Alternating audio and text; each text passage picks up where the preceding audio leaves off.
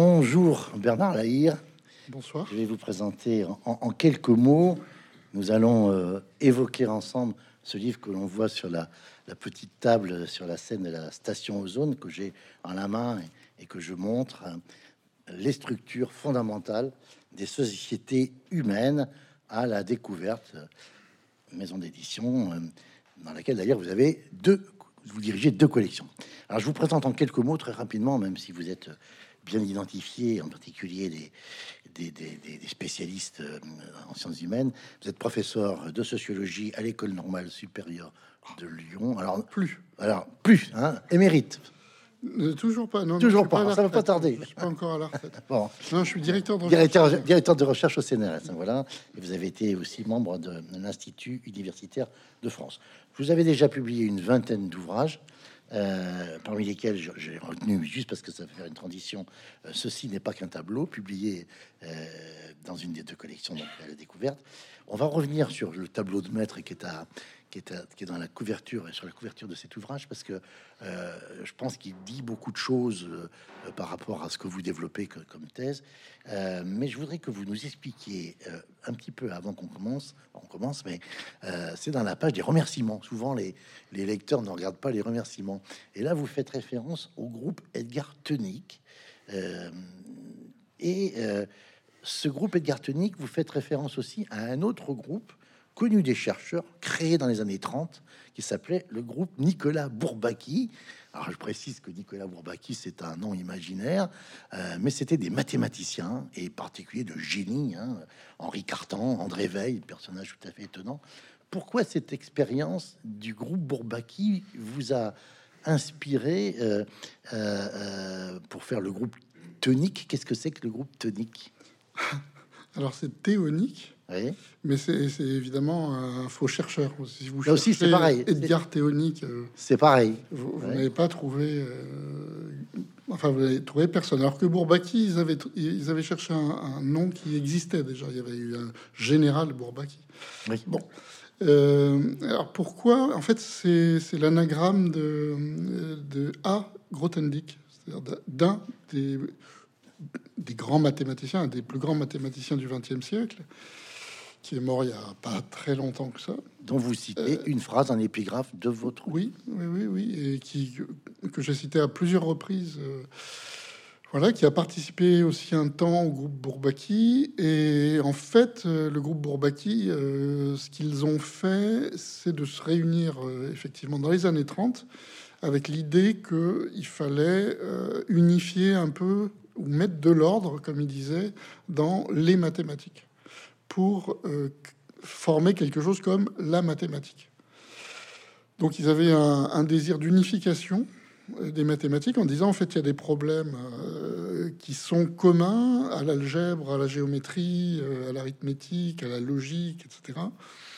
Et, mais il faut arriver à les trouver et à formuler les, les choses de telle manière à ce qu'il puisse y avoir des ponts entre ces différentes branches de, euh, de la mathématique. Donc, ils ont fait tout ce travail-là. On a parlé à un moment donné d'un service international rendu à la communauté des mathématiciens. C'est-à-dire qu'en fait, ils ont fait un travail vraiment pour, pour l'ensemble des mathématiciens, pour simplifier euh, d'une certaine façon les choses. Quand on dit simplifier, quand on lit ce qu'ils ont écrit... Euh, Euh, voilà, même les mathématiciens ont quand même du mal. Il faut quand même euh, payer un droit d'entrée assez élevé hein, pour comprendre euh, ces mathématiques. Mais c'était quand même l'idée d'une, d'une, voilà, d'une unification. Et ça a permis beaucoup de choses, comme par exemple la, la résolution du dernier théorème de Fermat par Andrew Wiles, qui, qui a... qui arrive bien après Bourbaki et qui a utilisé ces ponts, en fait, qui, grosso modo, c'est quand vous avez un problème dans un, un, un, un problème mathématique qui est de l'ordre de l'algèbre ou de l'arithmétique, et cetera. Euh, parfois, il y a des solutions, et à l'autre bout, euh, du côté de la géométrie. Et si vous arrivez euh, à faire le pont entre les, les branches des mathématiques, eh ben, vous pouvez arriver à trouver des solutions là où on les trouvait pas, parce que euh, eh ben parce que c'était uniquement de, de l'algèbre et que euh, on bloquait sur un certain nombre de points. Alors euh... donc voilà, c'est, c'est cette ambition là qu'il y a derrière, et donc j'ai, j'ai, j'ai réuni un certain nombre de personnes euh, pour pour euh, travailler faire la même chose, à cette... faire la même chose voilà. sur, sur les sciences, sciences sociales. Voilà, sur les sciences sociales. Euh, ils vont même un peu plus loin, je crois, les, les, les créateurs de Bourbaki, vous le dites, page vingt-trois, vous dites, ils, voulaient, ils disent, on va nettoyer les écuries d'Augias euh, oui. euh, des mathématiques. Oui. C'est, c'est, c'est, c'est ça aussi votre ambition, votre projet sur la, les sciences sociales. Euh, je l'aurais pas dit comme ça, parce que y a, y a, c'est, c'est pas c'est pas qu'il y a des choses à jeter, c'est pas quoique il y a sans doute des choses à jeter, mais enfin c'est, le but c'est pas ça. Le but c'est de mettre de l'ordre vraiment. C'est, c'est vraiment une j'ai un ethos de femme de ménage. euh, je pense qu'il faut il faut mettre de l'ordre dans la maison, quoi. Et que ça, on a, on a, grosso modo, pour arrêter de parler métaphoriquement, on a beaucoup, beaucoup de travaux. Moi, c'est à peu près cent cinquante ans, j'estime, de travaux d'anthropologues, d'historiens et de sociologues, sans parler de tous ceux que je ne cite pas parce que ce serait trop long, démographes, euh, euh, voilà, économistes, politistes et ainsi de suite. Bon, toutes les sciences sociales. Euh, on a tous ces travaux-là, mais personne euh, n'a fait des liens entre ces travaux, ou très peu, sur des, sur des, des points secondaires, et, et qu'en fait, on n'arrive pas à constituer des acquis, euh, comme le font euh, toutes les autres sciences, euh, qui ont de l'accumulativité scientifique, c'est-à-dire qu'ils avancent. Euh, Il y a une révolution avec, euh, avec Newton, et puis euh, après on s'appuie sur Newton et les gens ne discutent pas Newton toutes les deux secondes. La gravité, ça existe, on va pas la mesurer ah, tous les jours. C'est pour ça que l'autre, l'autre épigraphe que vous avez choisi, c'est euh, une phrase de Lévi-Strauss. Hein, euh, oui. je, la, je la cite, je la lis. Euh, « Sommes-nous condamnés comme de nouvelles Danaïdes à remplir sans fin le tonneau des sciences humaines ?» entassant en vain monographie sur monographie, mmh. sans jamais recueillir un résultat euh, plus riche et plus durable. Alors, quand on se souvient que dans le chapitre six de Tristotropique, euh, comment on devient ethnographe, euh, Lévi-Strauss dit qu'il a trois maîtresses, hein, euh, euh, la, géo- la géologie, le marxisme et la psychanalyse, euh, on voit bien que là, lui aussi, il avait cette intention de... De, de, de prendre ailleurs, quoi. Oui, oui, et en plus, je, je suis tombé sur cette phrase très tardivement. Je l'ai ouais. mis à la dernière minute. Je trouvais que c'était vraiment euh, l'expression parfaite du problème que nous avons euh, dans les sciences sociales. Il euh, y a une autre manière de le dire, euh, plus, plus drôle. Euh, c'est Alain Testard qui disait que, avec une, une conception scientifique. Euh, De, de, de sociologues ou d'anthropologues, euh, les physiciens euh, continueraient à essayer de voir si euh, la gravité ça marche euh, après la pomme, essayer avec les poires, et puis peut-être que même on a vu des pommes rouges tomber, mais il faut voir avec les pommes vertes, et cetera. C'est-à-dire qu'en fait, c'est un, un éternel recommencement. Et, et je dis ça, ça paraît euh, bizarre, euh, mais je pense qu'on fait beaucoup ça. C'est-à-dire qu'on redécouvre en permanence des choses, on les renomme souvent euh, d'une époque à l'autre, d'une période à l'autre, ou d'une discipline à l'autre, de l'histoire à la sociologie euh, et euh, à l'anthropologie, et cetera.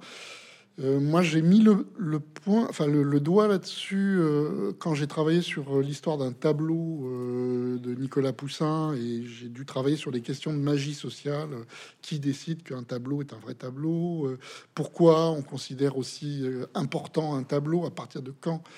Euh, voilà, et, et, et tous ces phénomènes de magie qui fait qu'un tableau qui est euh, entreposé dans un dans un hangar, ce qui était le cas du tableau. Euh, en question, euh, que tout le monde prenait comme ça, euh, voulait jeter, et cetera. À partir du moment où on le reconnaît, euh, après des procédures, évidemment, hein, euh, et, et des controverses, et ainsi de suite, le, on le reconnaît comme le vrai tableau, temporairement, parce que il, tous les, les grands spécialistes ne sont pas d'accord, toujours pas. Mais enfin, il a été acheté dix-sept millions d'euros, donc euh, le problème est réglé temporairement. Euh, donc vous pouvez le voir à Lyon. Euh, mais peut-être il retombera à l'état de croûte. Et cette, cette question de, de magie sociale, ben en fait, on la retrouve partout. Alors, il y a, il y a Mauss en anthropologie qui fait une théorie de la magie. Et en, en, en linguistique ou en philosophie du langage, vous avez Austin qui traite des, la question des actes de langage. Euh, Qu'est-ce qui fait que quand je dis je te baptise et que je suis euh, un prêtre ah, oui. dans le bon endroit au bon moment, je vous déclare mari et femme. Voilà, hein, on crée une situation qui n'existait pas jusque-là. Par contre, le, le, le premier venu qui dit je te baptise, on le ah. regarde comme un fou. Exactement. Voilà, donc alors, il y a des conditions pour que la magie exerce. Juste, je termine le, le, le raisonnement, c'est que cette idée de magie sociale, on la retrouve chez Bourdieu avec l'idée de pouvoir symbolique, il parle même de magie sociale aussi, euh, avec la griffe du couturier, par exemple. Qu'est-ce qui fait qu'un petit carré de tissu euh, devient d'un coup un truc incroyable, vendu évidemment beaucoup plus cher, dès lors que vous avez la griffe euh, P C, alors pas Parti communiste, mais Pierre Cardin, évidemment. Euh, et, et donc, euh, tous ces phénomènes-là sont décrits à chaque fois, des phénomènes d'enchantement, des phénomènes de charisme, des phénomènes de prestige, des phénomènes de pouvoir symbolique, et cetera, Et, et ça varie en fonction des objets, des types de disciplines. Euh, évidemment que les historiens des religions manient ce genre de... de, de, de, de enfin, tombent sur ce genre de problème. Euh, les saintes reliques, par exemple, ont précédé de, de, de loin euh, tout ce qui a été fait autour des tableaux, euh, de l'art. Et ben, tout ça, euh, personne ne pense qu'il faudrait arriver à décrire un phénomène général qu'on trouve dans toutes les sociétés humaines, Euh, jusqu'à preuve du contraire, mais c'est comme ça aussi pour la physique ou la biologie, c'est-à-dire jusqu'à preuve du contraire, Darwin a raison. Voilà. Alors, le jour où on trouve une espèce qui semble ne jamais avoir évolué, enfin, il y a peu de chance, bah là on, on, se posera, euh, on se posera des questions. Mais, mais voilà, donc euh, toutes ces sciences formulent des lois, formulent des principes généraux, des mécanismes généraux, créent des conditions de la cumulativité euh, scientifique. Euh, c'est-à-dire s'appuie à un moment donné. Aujourd'hui, il n'y a pas un biologiste qui, qui soit biologiste cellulaire, moléculaire ou biologiste de l'évolution plus généralement, travaillant sur des organes ou sur des organismes. Euh, il n'y en a pas un qui ne soit pas dans un cadre darwinien, euh, plus ou moins amendé, euh, bon, qui est, qui est en train d'évoluer. Beaucoup de gens essayent de le modifier, mais le cadre est là. Nous, nous n'avons aucun cadre. Alors. Et beaucoup de dispersion, donc il y a un problème. On, on, on, va, on va le voir au fur et à mesure qu'on va avancer. On voit bien que vous avez une double démarche. À la fois, c'est quelque part ce que dit un peu Grothendieck, hein, euh, sortir du cadre, hein, euh, mm. euh, et créer, et refaire un, en quelque sorte un cadre paradigmatique qui va être euh, euh, une vue d'ensemble. Alors, je reviens au, au tableau. Pourquoi avoir choisi ce tableau de Gauguin qui est tout à fait particulier? euh, Il le peint en, en dix-huit cent quatre-vingt-dix-sept quatre-vingt-dix-huit. Il, il, est, il est en Polynésie. C'est un grand tableau. C'est un tableau qui se lit de droite à gauche. Euh, et euh, c'est pas, ça correspond pas aux trois âges, aux trois âges de la femme euh, chez Klimt, peint euh, sept ans plus tard. Mais euh, pourquoi vous avez choisi ce, ce, ce, ce tableau avec en particulier un, un petit enfant qu'on voit dans, dans, dans le tableau?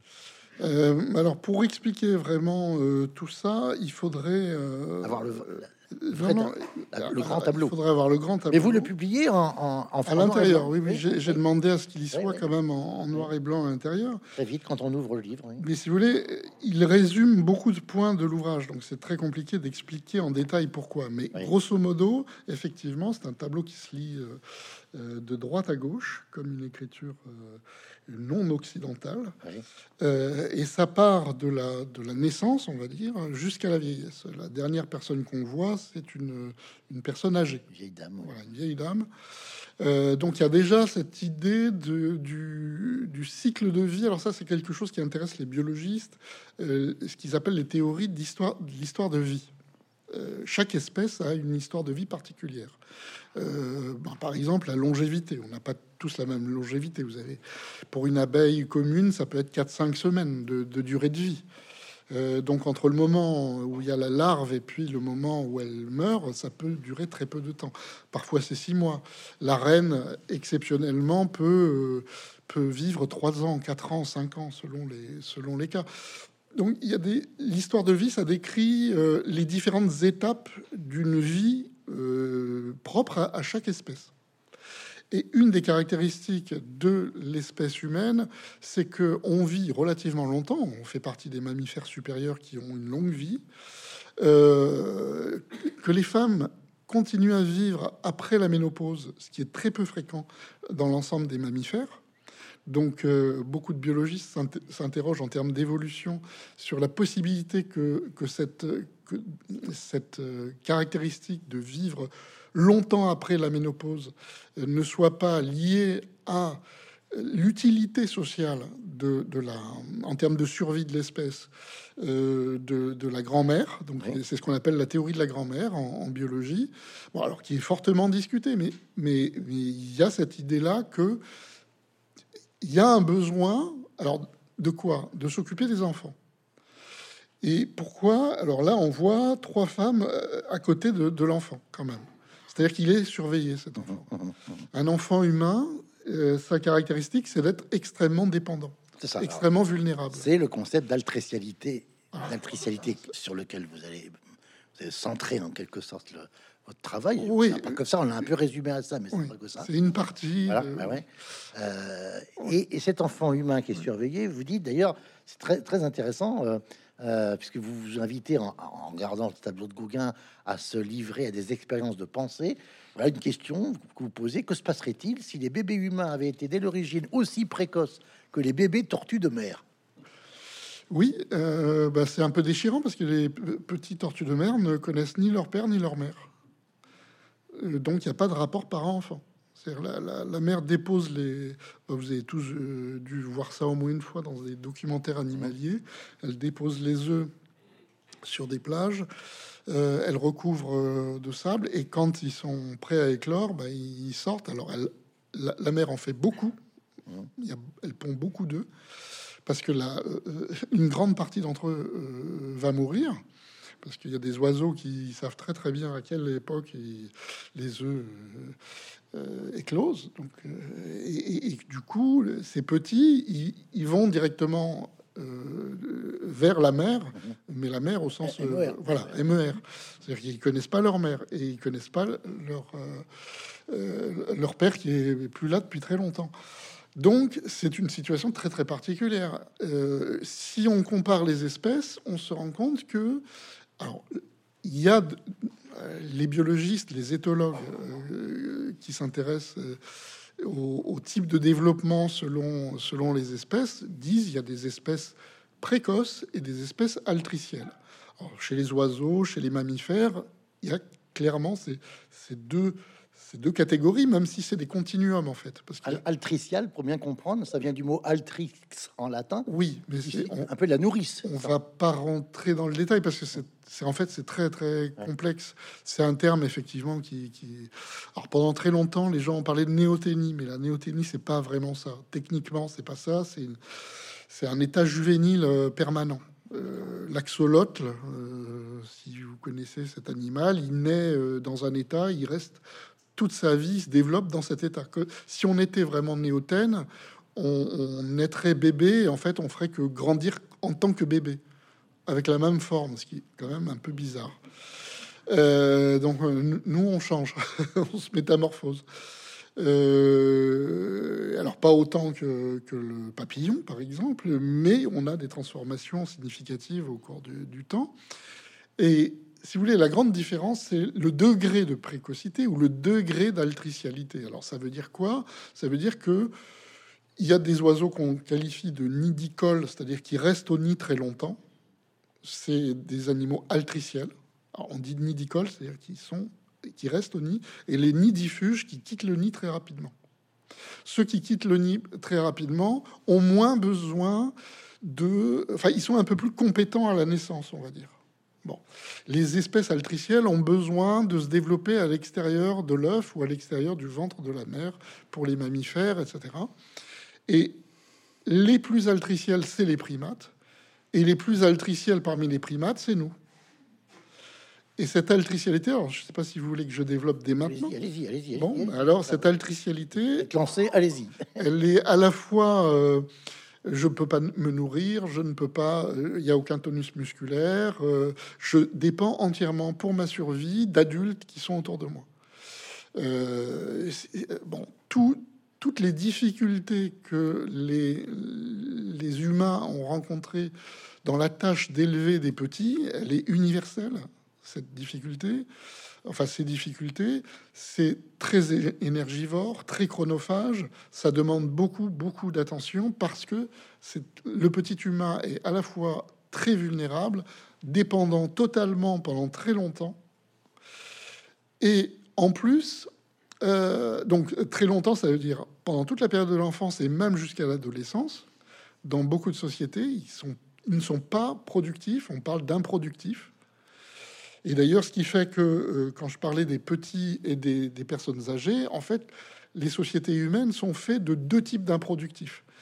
Des petits, mais qui restent longtemps improductifs, et des vieux qui, qui sont sortis du, du système productif. Et en fonction de l'allongement de la durée de vie, voilà, qui sont de plus en plus... Ah bah, qui posent un problème aujourd'hui à nos sociétés hyper médicalisées, alors, et qui, pro, qui produisent de nombreux vieux, quoi. Alors, pour bien dire. comprendre, pourquoi... Pour le, pour le bonheur hein, des personnes... Ah. Moi, j'ai soixante ans, donc... Bon. Euh, et alors, euh, pour bien comprendre euh, pourquoi le petit homme euh, a cette caractéristique de, de dépendance, il, euh, je fais référence donc à... Et vous faites référence à un, zooli, un zoologiste suisse-allemand qui s'appelle Adolf Portmann, dont vous êtes inspiré des travaux. C'est presque, j'allais dire, physiologique. Le petit homme né, il n'est pas fini, pour dire les choses oui. clairement. Oui. Et en particulier, il n'est pas fini euh, parce qu'il faut qu'il sorte, parce que sinon la maman ne peut pas accoucher. Oui, mais au départ, c'est un problème de contrainte euh, bassin. Tout à fait physique. Il peut, il peut pas passer. C'est-à-dire que euh, ce qui explique... Euh, alors, les, les, vous avez des cours de, du Collège de France de Jean-Jacques Hublin, qui est paléo-anthropologue, qui a fait un, aussi un très bel article avec une collègue qui est peut-être d'ailleurs là, qui est bordelaise, euh, qui s'appelle euh, Hélène Coqueugniot. Ils ont fait un article formidable sur l'électricité secondaire. Donc, c'est, c'est un concept qui a été repris de, de, d'Adolf Portmann, mais, mais développé, et on, on s'en sert aujourd'hui beaucoup. Euh, et, et ce que ce que ça dit, c'est que vous avez une, une longue période de développement extérieur parce que la bipédie a, a rendu étroit le bassin des femmes, que le bébé humain a, euh, a un gros cerveau, puisqu'il y a un processus aussi d'encéphalisation euh, chez les primates, et nous on est les champions de ceux qui ont des gros cerveaux par rapport à la taille du corps. Un gros cerveau, pardon, qui est, qui est simplement que vingt-cinq pour cent du cerveau à, à, à la taille adulte. Oui, oui, c'est ça. Oui. Je, j'ai, j'ai plus les chiffres, oui, mais en tout j'ai, cas... J'ai repris vos chiffres. Voilà, oui, il faut, oui. faut attendre très longtemps oui. pour que le cerveau soit complètement euh, développé. Et, et pendant toute cette période-là, en plus, il y a un travail de transmission culturelle, d'apprentissage du langage, d'apprentissage de gestes, d'habiletés sensorimotrices, et cetera. Donc ça, c'est, c'est très, très long dans l'espèce humaine. C'est même très dangereux. Euh, du point de vue évolutif, c'est, c'est, ça pourrait être considéré presque comme une énigme. Il y a des biologistes qui le posent comme ça, parce que quand vous ne pouvez pas vous reproduire avant l'âge de, on va dire, douze ans en moyenne, c'est vraiment... Euh, voilà. Euh, une femme peut, peut procréer à partir de l'âge de douze ans, parfois un peu plus, on a des cas en dessous, mais c'est très très long. Ça veut dire qu'il faut pas mourir avant, pour et, et pour avec tous les prédateurs possibles euh, au début de l'histoire de l'humanité. Euh, bon, c'est, c'est quand même un, un gros problème. Donc euh, c'est une prise de risque considérable, ce qui impose une, une surveillance permanente, et c'est un coût terrible d'avoir des enfants humains. Euh, enfin, tous ceux qui ont eu des enfants le savent.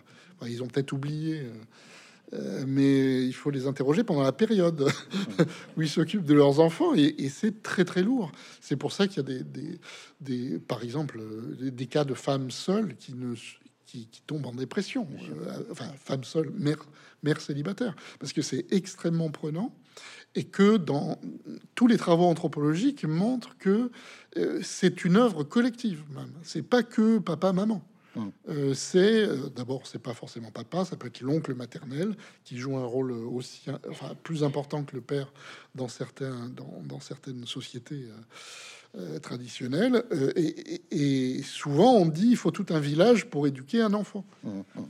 Et, et aujourd'hui, on s'en rend même pas compte. On dit oui, il euh, y a papa, maman, le père, la mère, mais en fait, on a des crèches, on a des pédiatres, on a des psychologues, on a de l'école, on a, on a, on, on a tout ça qui nous aide en permanence. Alors, de ce point de vue-là, par exemple, les sciences sociales comme l'ethnologie ou l'anthropologie, je pense à tous les travaux qui ont été conduits par Françoise Héritier, et cetera, ou euh, différemment euh, Georges Ballandier aussi euh, en Afrique, ont parfaitement montré quand vous disiez faut tout un village pour éduquer un enfant, euh, les relations, on va dire, de, dans les fratries, dans les sororités, dans les, les différents euh, niveaux de, de, de, de l'arbre généalogique. Ça, c'est, c'est un derrière des sciences sociales.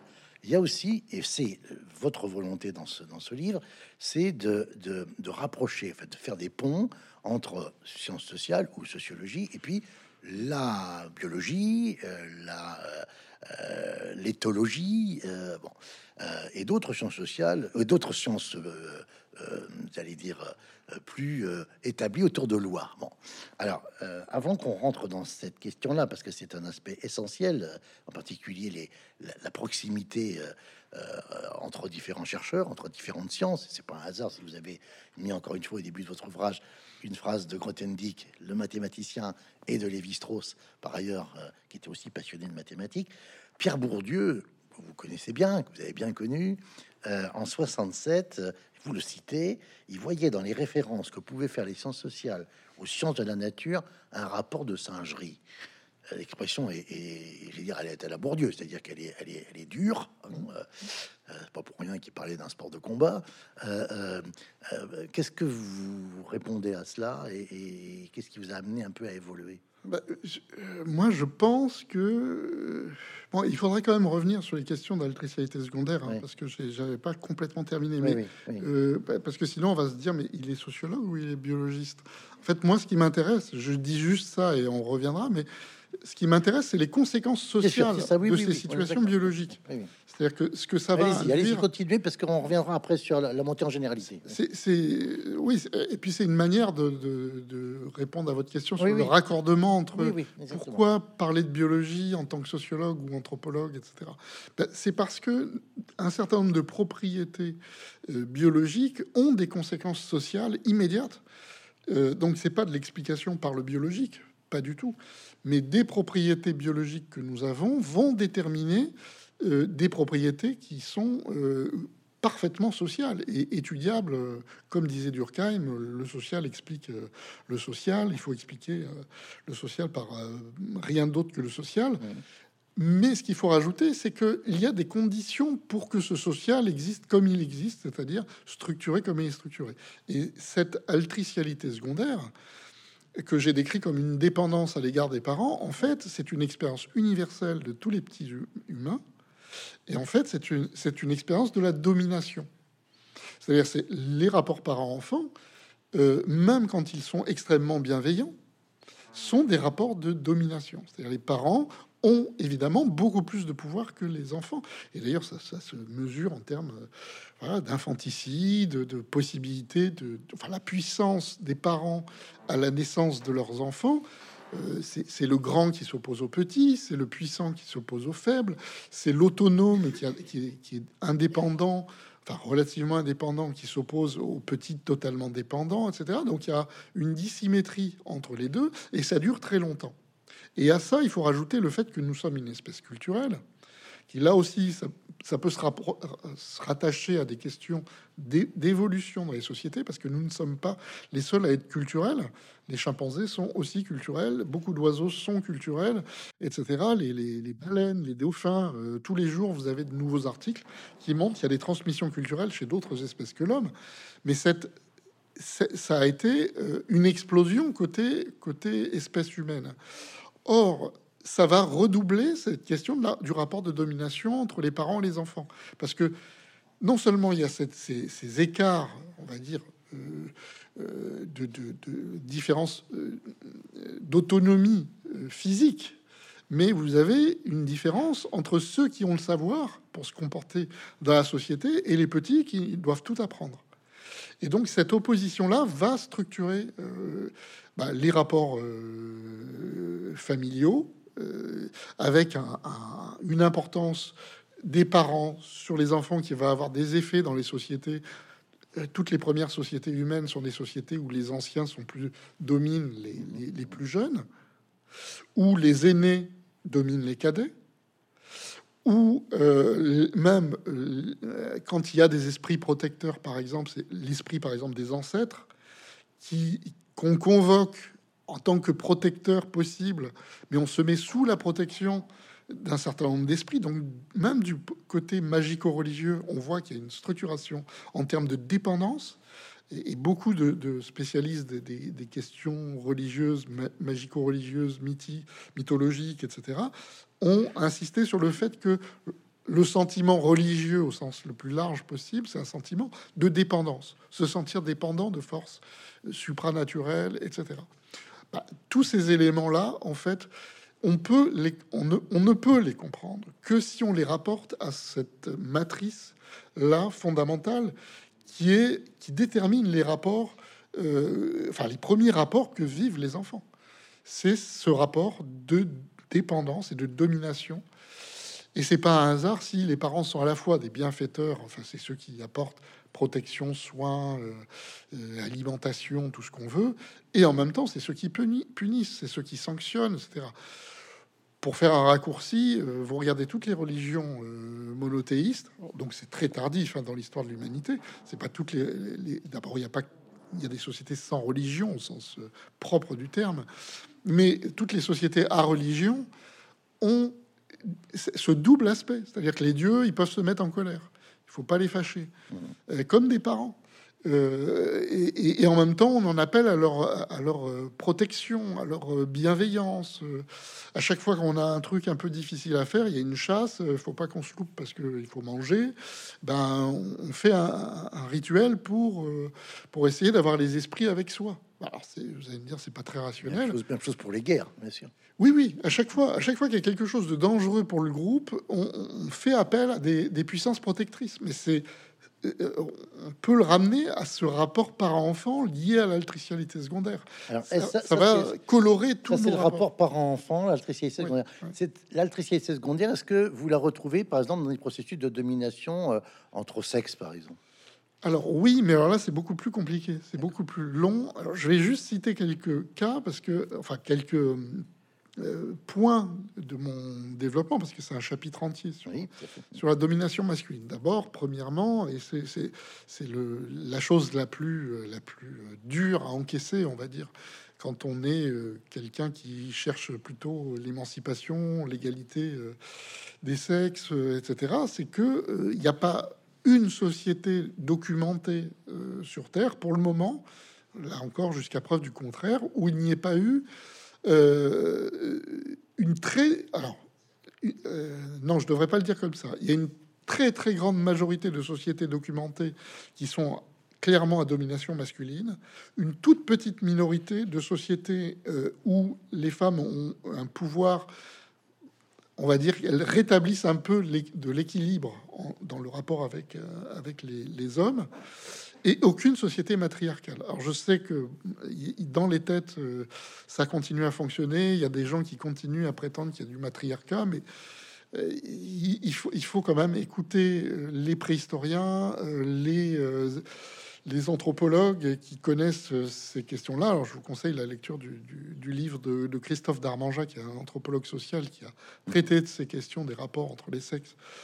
Euh, dans les sociétés dites primitives, euh, bon, il euh, y a quelques cas de rétablissement un peu de l'équilibre, mais c'est voilà, on, on a ce premier constat. Donc c'est un constat euh, massif.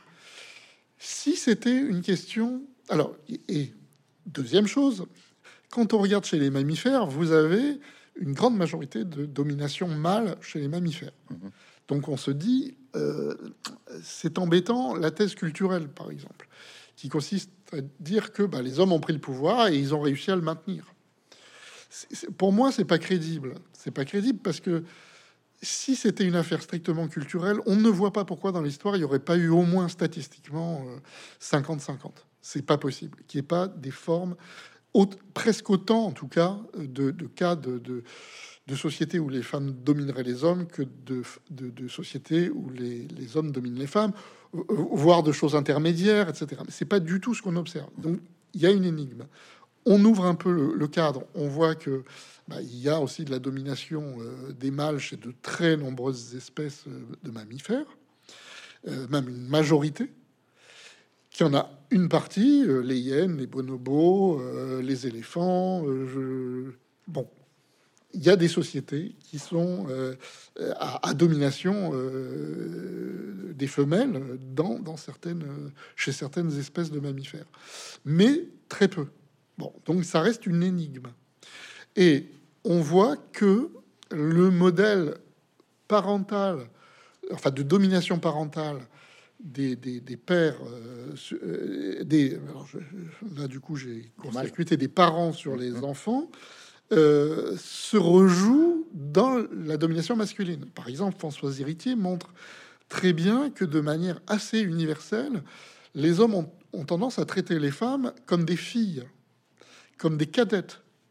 Même elles sont les cadettes de leur fille, de leur frère cadet. C'est-à-dire même le frère cadet, il est aîné par rapport à sa, à sa sœur. Son sexe le rend dominant. Oui, ça le rend, ça le rend plus, plus âgé en fait. Mm-hmm. Et on voit que c'est toujours le modèle, alors ce que j'appelle le, la préférence donnée à, à ce qui était antérieur par rapport à celui qui mm-hmm. arrive après. Il euh, y a une préférence à, à, à, à ceux qui ont, qui sont considérés comme plus vieux. Et la ruse culturelle, euh, on va dire, des sociétés humaines, c'est de considérer que des femmes, même quand elles sont plus vieilles, objectivement, restent plus jeunes et peuvent être surveillées par leurs euh, par leurs petits frères, par euh, par des des, des, des des plus jeunes euh, des plus jeunes qu'elles. Comme on dit, le, le puiné, le puiné, si c'est un ouais, mâle, ouais. prend la prend l'ascendant. Voilà. Et, et, et du coup, euh, bah, le droit d'aînesse, c'est resté très très longtemps euh, dans les sociétés. Ça a changé parce qu'il y a évidemment il y a des transformations culturelles qui amènent à transformer les choses sans, sans que ça ait été choisi, d'ailleurs sans que ça ait été voulu. Mais par exemple, l'école a introduit des, des euh, a, a modifié un peu les, les choses de ce point de vue-là. Vous pouvez, euh, si vous, euh, par exemple, vous venez d'un milieu populaire.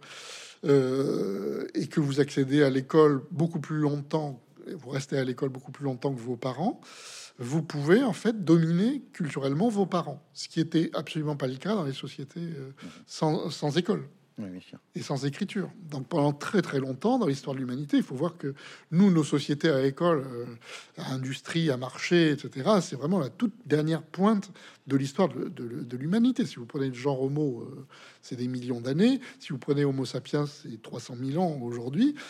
Euh, à l'échelle d'Homo sapiens, euh, on a vécu euh, dans des sociétés euh, où il n'y avait pas d'école, où il n'y avait pas de possibilité pour les plus jeunes de dominer culturellement les adultes. Donc les jeunes restaient en permanence, euh, d'où le respect des anciens, de la tradition, euh, des, des, de ses aînés, euh, et cetera, et cetera. Et dans une partie des sociétés, euh, le culte des ancêtres euh, qui, qui, était, euh, qui était développé.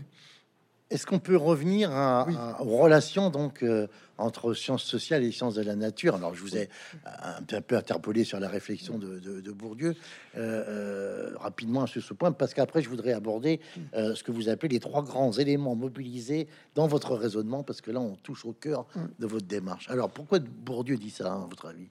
ouais. Il y, a, il y a deux questions en fait dans votre question, parce qu'il y a la question des, pourquoi aller chercher du côté de la biologie, oui. et il y a la question de pourquoi on n'a pas considéré que les, les sciences sociales pouvaient être des sciences comme les autres, voilà. Et que Bourdieu lui-même a participé à cette, à cette idée-là à son époque. Moi, je lui reproche pas, hein. c'était, c'était quelque chose d'assez général, euh, mais c'est un problème selon moi. Donc, pour revenir un peu sur les deux, d'abord, pourquoi la biologie? Bah, déjà, une partie euh, des gens qui sont formés en biologie deviennent des éthologues. Or, une partie des éthologues, sauf quand ils travaillent sur des aspects de, de cognition, par exemple, où ils s'intéressent moins à des questions sociales, mais une bonne partie des éthologues euh, observent des animaux euh, dans leurs comportements sociaux, dans leur structure sociale. Ils décrivent des sociétés, des sociétés matrilinéaires, patrilinéaires, des sociétés euh, avec des, donc des pratiques exogamiques. Euh, on, on découvre, on a découvert contre Lévi-Strauss et Freud que l'évitement de l'inceste existe dans une très grande majorité des espèces de mammifères euh, documentées, parce que c'est sans doute chez toutes les, les espèces de mammifères. alors que pendant longtemps, on a considéré que c'était un fait euh, constitutif de l'humanité. Pas du tout. Lévi-Strauss disait euh, les grands singes, ils couchent euh, avec n'importe qui. Avec leurs sœurs, leurs frères, leur mère, leur père. Totalement faux. Alors, ils pouvaient le dire au départ, parce que la primatologie n'existait pas, mais au Au fur et à mesure des éditions des structures élémentaires de la parenté, il aurait pu modifier. Or, il ne l'a pas fait, euh, alors que euh, les primatologues euh, observaient ça. Euh, donc, il euh, y a des éthologues qui étudient quoi ? Bah, des structures sociales et des comportements sociaux. Or, nous, nous avons l'habitude, en sociologie, en histoire, en, en anthropologie, de considérer que, grosso modo, le social, ça commence avec l'homme. L'homme est un animal social, euh, voilà. Comme si le social avait été inventé chez l'homme. Alors, ça fait très longtemps que les éthologues travaillent sur ce qu'ils appellent des espèces solitaires ou des espèces sociales. Alors, il y a des espèces eusociales qu'on connaît bien. Qu'on... Alors, c'est un peu barbare comme terme, mais c'est les abeilles, les termites, les fourmilières, les rats taupes nues aussi, qui sont un mamie. Les rats taupes nues. Ah oui, oui, oui. Voilà. Oui, je sais que c'est un peu bizarre, mais... Non, mais j'ai pas compris, oui. Si on tape rat taupes nues, drôle d'animal, étonnant. Un drôle d'animal qui vit très, très longtemps et qui, qui est une énigme parce qu'il n'a jamais de cancer, jamais de... C'est ça, tout à fait. C'est pour ça qu'il est connu, si je puis dire. Voilà, il a un processus de vieillissement assez incroyable. Hum. Mais euh, les rats taupes nues vivent comme, euh, comme les abeilles. C'est-à-dire, il euh, y a une seule femelle qui féconde, euh, qui est féconde, qui est féconde et qui fait les petits pour l'ensemble du groupe. D'accord. Euh, donc, ces éthologues travaillent sur des structures sociales, eusociales, comme celle que je viens de citer, ou sociales différemment euh, chez, euh, je sais pas, les suricates, les, euh, les rats, les... Euh, voilà, tout, toutes les espèces, les loups, les, les et cetera Euh, donc, en fait, euh, ces gens-là travaillent sur des questions sociales. Donc, je ne comprends pas pourquoi les sciences humaines et sociales ne s'intéressent pas à soixante-dix ans de travaux euh, des éthologues qui nous montrent que non seulement euh, il y a du social, mais qu'il y a du social qui est analogue au nôtre, et parfois on pourrait dire homologue, parce que quand c'est des proximités avec les chimpanzés, avec non. qui on a des ancêtres communs, on peut parler d'homologie au sens précis. La distinction, il y a un chapitre que vous consacrez à analogie, homologie. Oui, homologie, ça veut dire qu'il y a un ancêtre commun, c'est ça. Que nous avons des propriétés communes parce que nous avions un ancêtre commun qui avait déjà cette propriété. Mais il y a aussi des analogies. C'est-à-dire, par exemple, il y a une analogie dans les di- la division du travail inventée par des, des, fourmis, des fourmis dans des fourmilières euh, que, que nous avons découvert très tardivement. À ce niveau-là, de, c'est-à-dire des, des sociétés qui peuvent vivre avec des, des dizaines de millions d'individus, il n'y a que les fourmis euh, les, et, les, et les humains qui ont réussi à faire ce genre de choses. Peut-être les, les, les termites, mais je suis pas sûr qu'il y en ait autant. Donc, euh, et pourtant, on a des ancêtres communs très, très, très éloignés. Donc, c'est pas des homologies, mais on a réglé des problèmes qui étaient du même type. Donc, toutes ces questions-là fait qu'on devrait s'intéresser à ce que font les éthologues. Le deuxième élément, c'est que, en fait, euh, les biologistes évolutionnistes s'inter- s'interrogent, s'intéressent et s'interrogent sur l'apparition euh, du caractère social de vie d'une espèce. Euh, à partir de quand ça arrive, toutes les abeilles ne sont pas sociales. Une partie sont des abeilles solitaires. D'ailleurs, la très grande majorité des abeilles sont des abeilles solitaires. Les guêpes, c'est la même chose. Elles sont à leur compte. Oui, enfin, elles, elles, elles sont obligées de se reproduire. Donc, elles ont quand même des interactions avec, euh, avec enfin, entre mâles et femelles, et cetera. Mais, mais en ruche. Elles ne sont pas en ruche. Elles ne sont pas en colonie. Donc, ils se posent des questions de à quel moment ça apparaît, pourquoi, dans quelles conditions, et donc. Il me semble que c'est intéressant de voir pourquoi non seulement nous sommes sociaux comme beaucoup d'autres espèces, mais pourquoi nous sommes hyper sociaux ou ultra sociaux, comme disent certains biologistes évolutionnistes, où on a multiplié les contraintes et les liens sociaux. On a augmenté le nombre, on va dire, de, de liens possibles entre les uns et les autres. Et il faut comprendre pourquoi on est aussi sociaux et qu'on ne peut pas, euh, que, qu'il n'y a jamais eu un, une espèce humaine euh, solitaire. Ça n'existe pas. Vivre seul n'est pas possible, n'est pas, n'est pas pensable pour l'humanité. Euh, et, et autant pour les Néandertaliens que pour nous. Bon. Alors, comment vous expliquez c'est, c'est, alors attendez, oui. je, je, je, juste je termine oui, parce oui. que il faut qu'il y ait aussi l'idée de culture. Oui. C'est que là aussi les biologistes évolutionnistes disent à partir de quand la culture apparaît. Mmh. Alors pour eux clairement la culture c'est un moyen de s'adapter plus rapidement. Donc ça s'invente parce que ça permet une plus grande souplesse. Si vous attendez que vos gènes se transforment, il faut des, des, des, des dizaines de milliers d'années pour qu'il y ait euh, un début de changement. Bon, et ça se fait pas comme ça, une nouvelle espèce. Ça n'apparaît pas comme ça. Et ça suppose des, des, des, des, des millions de morts euh, de, de, de, d'individus qui ne sont pas adaptés, qui meurent petit à petit de génération en génération, et cetera. Et il y a une sélection qui se fait avec ceux qui sont plus adaptés. Mais donc la culture est un moyen qu'a inventé l'histoire évolutive pour faire face plus rapidement. Euh, je, je prends souvent un mauvais exemple en fait, mais, mais ça fait rien, vous n'allez pas vous en rendre compte. Et que c'est un mauvais exemple euh, avec la pandémie. Euh, oui, c'est pas le meilleur exemple parce que le, le, corona, le coronavirus touche plutôt des personnes âgées qui ont arrêté de se, se, de se reproduire, donc c'est pas le meilleur exemple. Mais grosso modo, si vous aviez une pandémie qui touchait autant les jeunes que les vieux, enfin qui, qui n'aurait pas de distinction d'âge. Bah, euh, si vous laissez faire uniquement euh, les lois de la sélection naturelle, et ben bah, ceux, on, on voit bien qu'il y a de la variabilité, c'est le principe même de Darwin, hein, il y a de la variabilité, on n'est pas tous égaux face à un, un virus, et on voit qu'il y en a qui sont asymptomatiques, ils l'ont eu mais ils savaient même pas, il y en a qui ont une petite grippe, il y en a qui, euh, bon, c'est un peu plus long, et puis d'autres qui terminent à l'hôpital, et voilà, en service d'urgence, et ils meurent.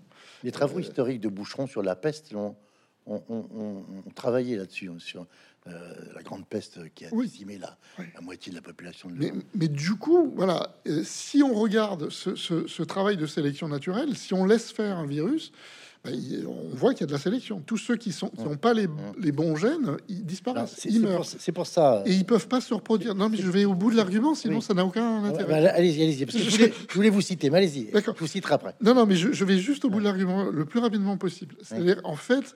Quand vous avez, vous laissez faire ça, ça prend beaucoup de temps. Nous, on a inventé culturellement des vaccins.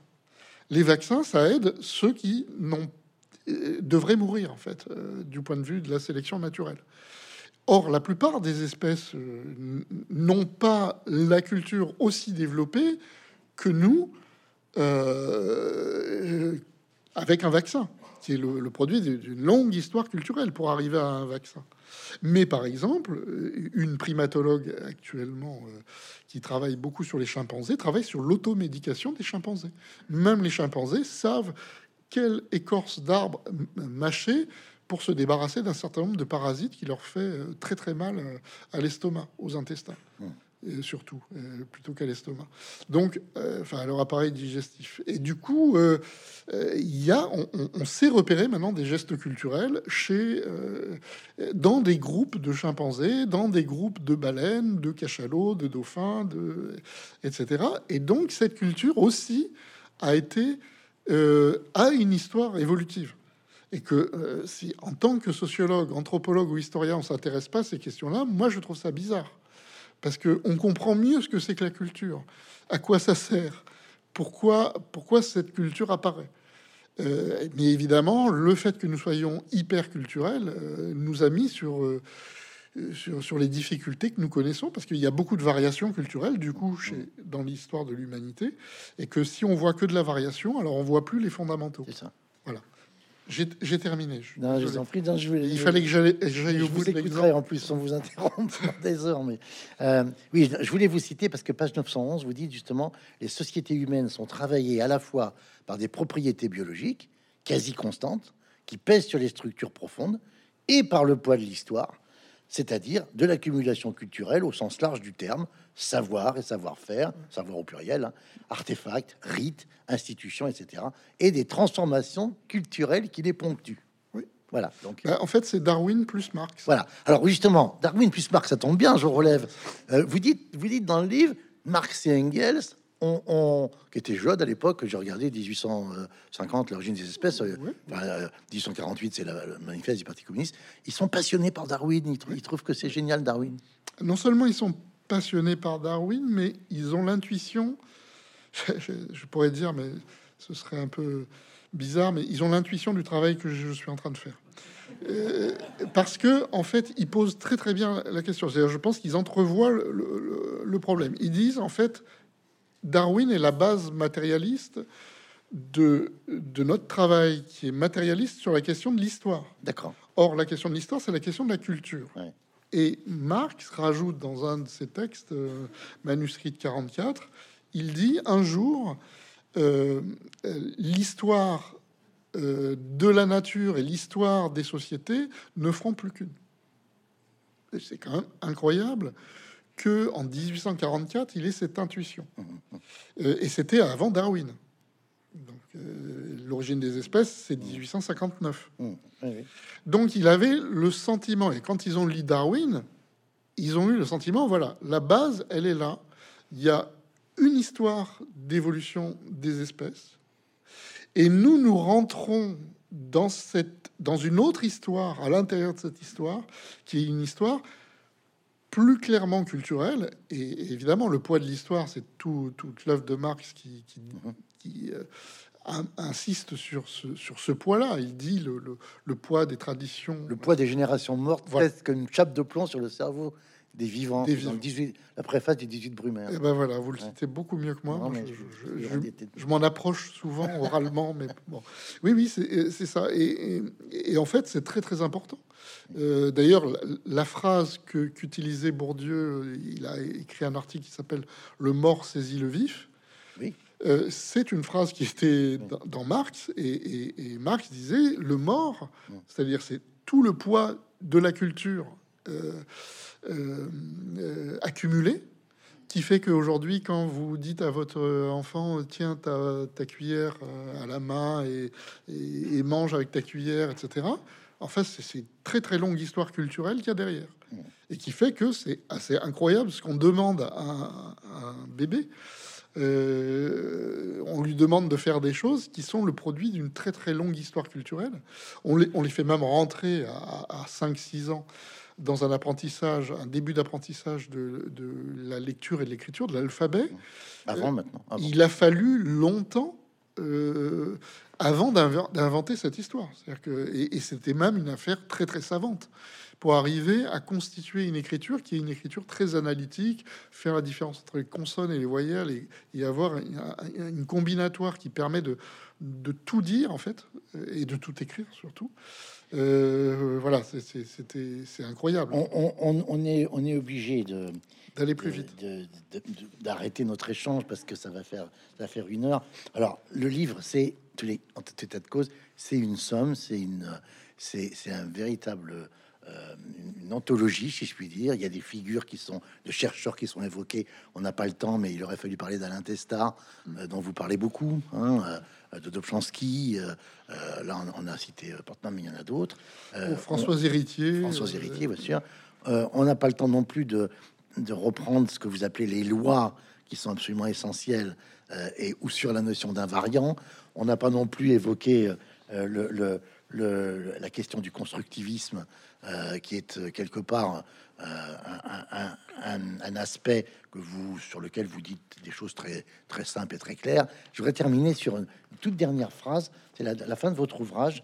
Là, je vous cite, vous dites euh, « On peut espérer que dans un avenir peut-être pas si lointain, les biologistes, les psychologues et les sociologues travailleront de concert à l'écriture de l'histoire du vivant, des mécanismes psychiques individuels, cognitifs ou émotionnels, et des mécanismes sociaux, en offrant à l'humanité la possibilité d'être davantage maîtresse de sa destinée qu'elle ne l'est aujourd'hui. » Alors, est-ce que c'est, à votre avis, la mission ou la responsabilité sociale euh, de ce que vous appelez la science sociale au singulier, cela ?